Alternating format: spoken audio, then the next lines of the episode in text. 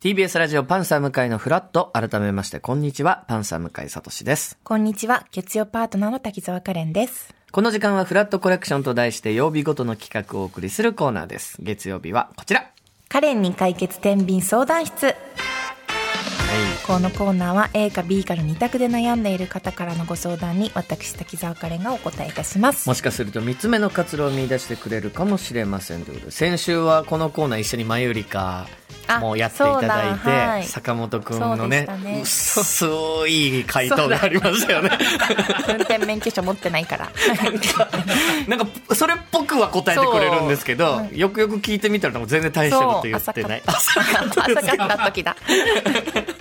さあ、ということで、はい。本日のおご相談いただいておりますので、じゃあカレンさんお願いいたします。では今回は、はい。広島県45歳の女子女性、はい。ラジオネームペンギンの家さんからのご相談です、私の両親は73歳。うん。とても元気に暮らしており私もたまに実家に顔を出すのですが今年末年始に実家に泊まりに行くかどうするか悩んでいます。我が家は毎年大晦日に子供を連れて実家でお正月を迎えるのが恒例でした、うん。しかし去年の年末初めて母に大晦日無理して泊まりに来なくていいよと言われたんです。これまで15年間毎年欠かさずに泊まっていたのにあれ？もしかして73歳の母にとってはもう迷惑なのかな？と思い、うん。去年は泊まらず年明けに日帰りで挨拶に行くだけにとどめましたでも私としては元旦にやっぱり実家で両親と迎えたいし、はい。何よりも母が作るお雑煮が恋しく就活を始めた母のお雑煮はあと何回食べられるか分かりません、うん。そこで相談です。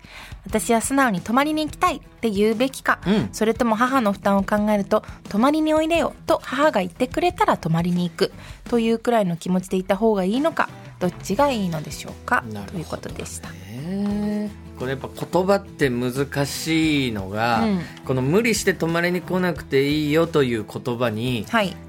どういう意味がこもってるのかって本人しかわからないですよね。まあ、ご家族という最大の関係ではあるので、うん。だから本当に泊まりに来なくていいよって言ってるのかねそれかむしろこのペンギンの家さんに気を使って、いやもういいよっていうそんなっていうこともあるじゃないですか、ここの真意って確かにご測りかねるところがあります、ね。それはそうです。ちょっとじゃあいろいろお電はい話で聞いてみましてょう。みましょう。もしもしペンギンの家さん。もしもし。はいよろしくお願いいたします。お願いします。はい。さあはい今回はお正月のとっても大事な時期の話についてなのですが、だってもうあと1週間ないぐらいの話ですもんねそうです。はい。うん泊まるとしたら何泊したいんですか？あ泊まるとしたら、はいもうい一泊です。大晦日に行って、はいで元旦にはもう帰るんですけど、近いんですねじゃあおお家とおい家。が、そんなにあの遠くはないです。うんその車とかでい行く感じですか？はい、車でも、あの、あそそんなにかかる15分ぐらいです。ああ、そう、かなり近いですええ15ね分？近い、近いんです。はい。ラッキーだラッキーですね。場所にそんだけ近かったお母ら様いね。らっしゃるんですね、そうか。だから近いからこそ、はい。なんかこう、いいつでも来れるから別に泊まりに来なくて無理しなくていいよっていうことになりやすいんですかね。はい。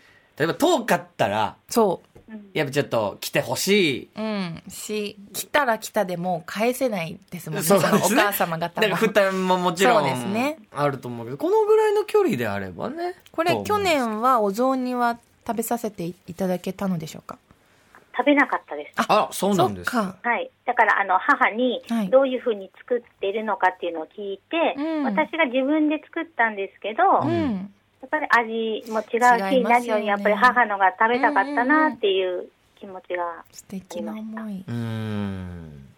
今まではその泊まりに行く時は本当家族全員で一泊してっていう感じだったんですか？あ、あの、夫は仕事とかがあうんったりするので、あの、子供たち連れて、うん。あの、私と3人で行ってたんですけれど、はい。お子さんたちの感じはどうなんですかね、うん。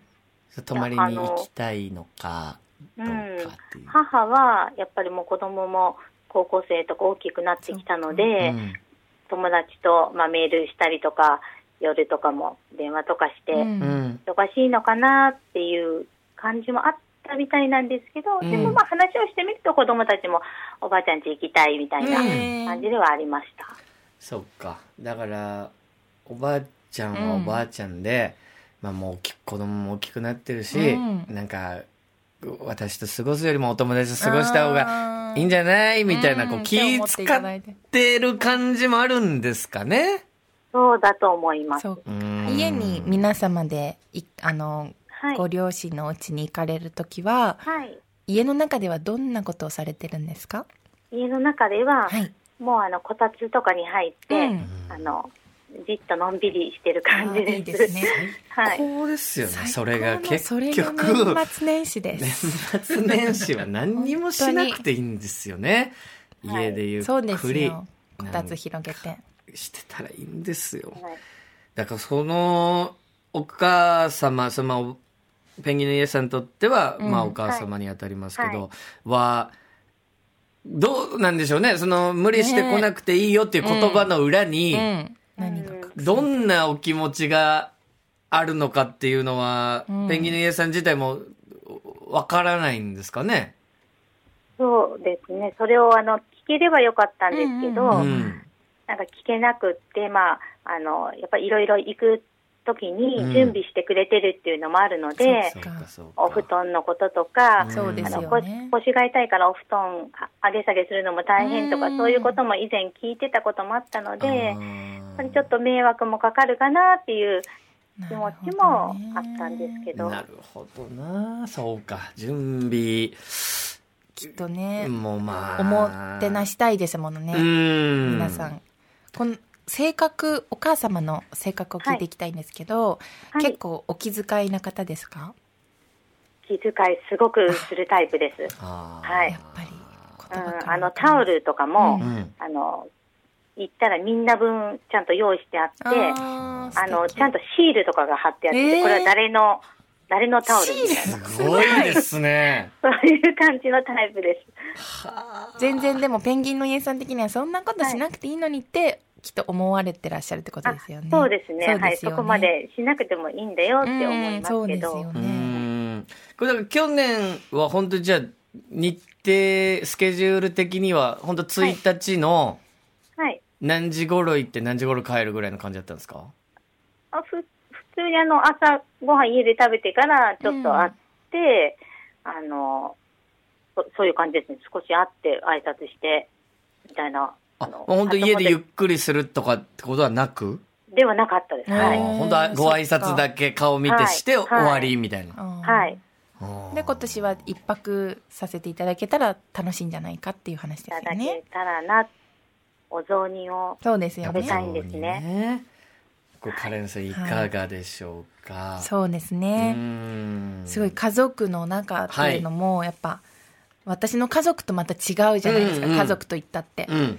なのでちょっと難しくはなってきましたが、あのお答えできます、まあそれぞれの本当にそう。距離感がそうなんです。違うから全家族。一概にね。言えないんですが、うんもしかしたらこうかもということだけはお伝えさせていただこうかと思います。わかりました。では、えーはい。ペンギンの家さん聞いていておいていただきたいと思います。はい。うんはい。えーこちら、年末年始実家に泊まって母のお雑煮が食べたいということなんですが、素直に泊まりに行きたいと言うべきなのか、えーお母さんの負担を考えて泊まりにおいでよと言われるのを待つなのか、えーどっちがよろしいでしょうか、うん。泊まりに行きたいという。うん。けどはい。がつきます。けどがつきますか。けど点々点なんですけども、はい。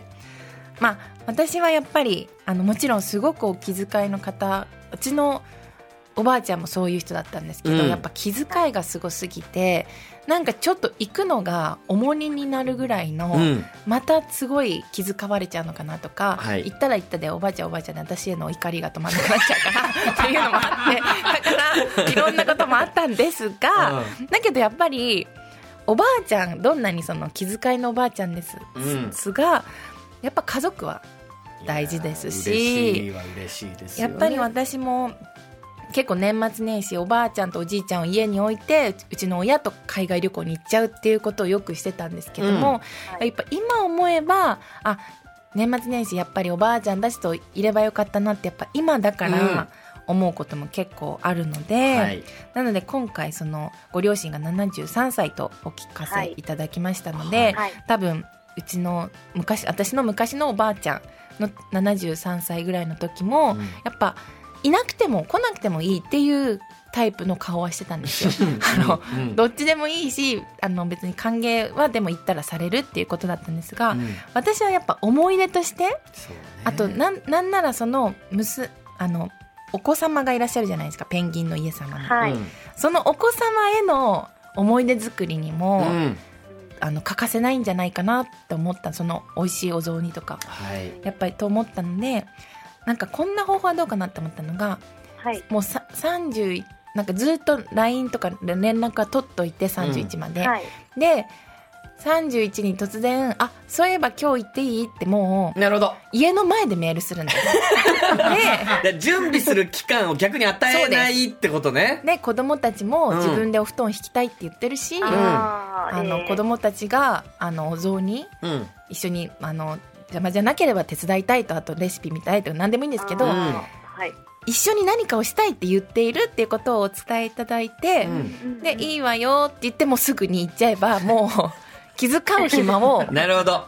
見せない。だから今日からとか言っちゃうと、はい。多分またそこに向けていろいろ準備してくれることもあるかもしれないけど、スーパーも全部行くよっていう、うん。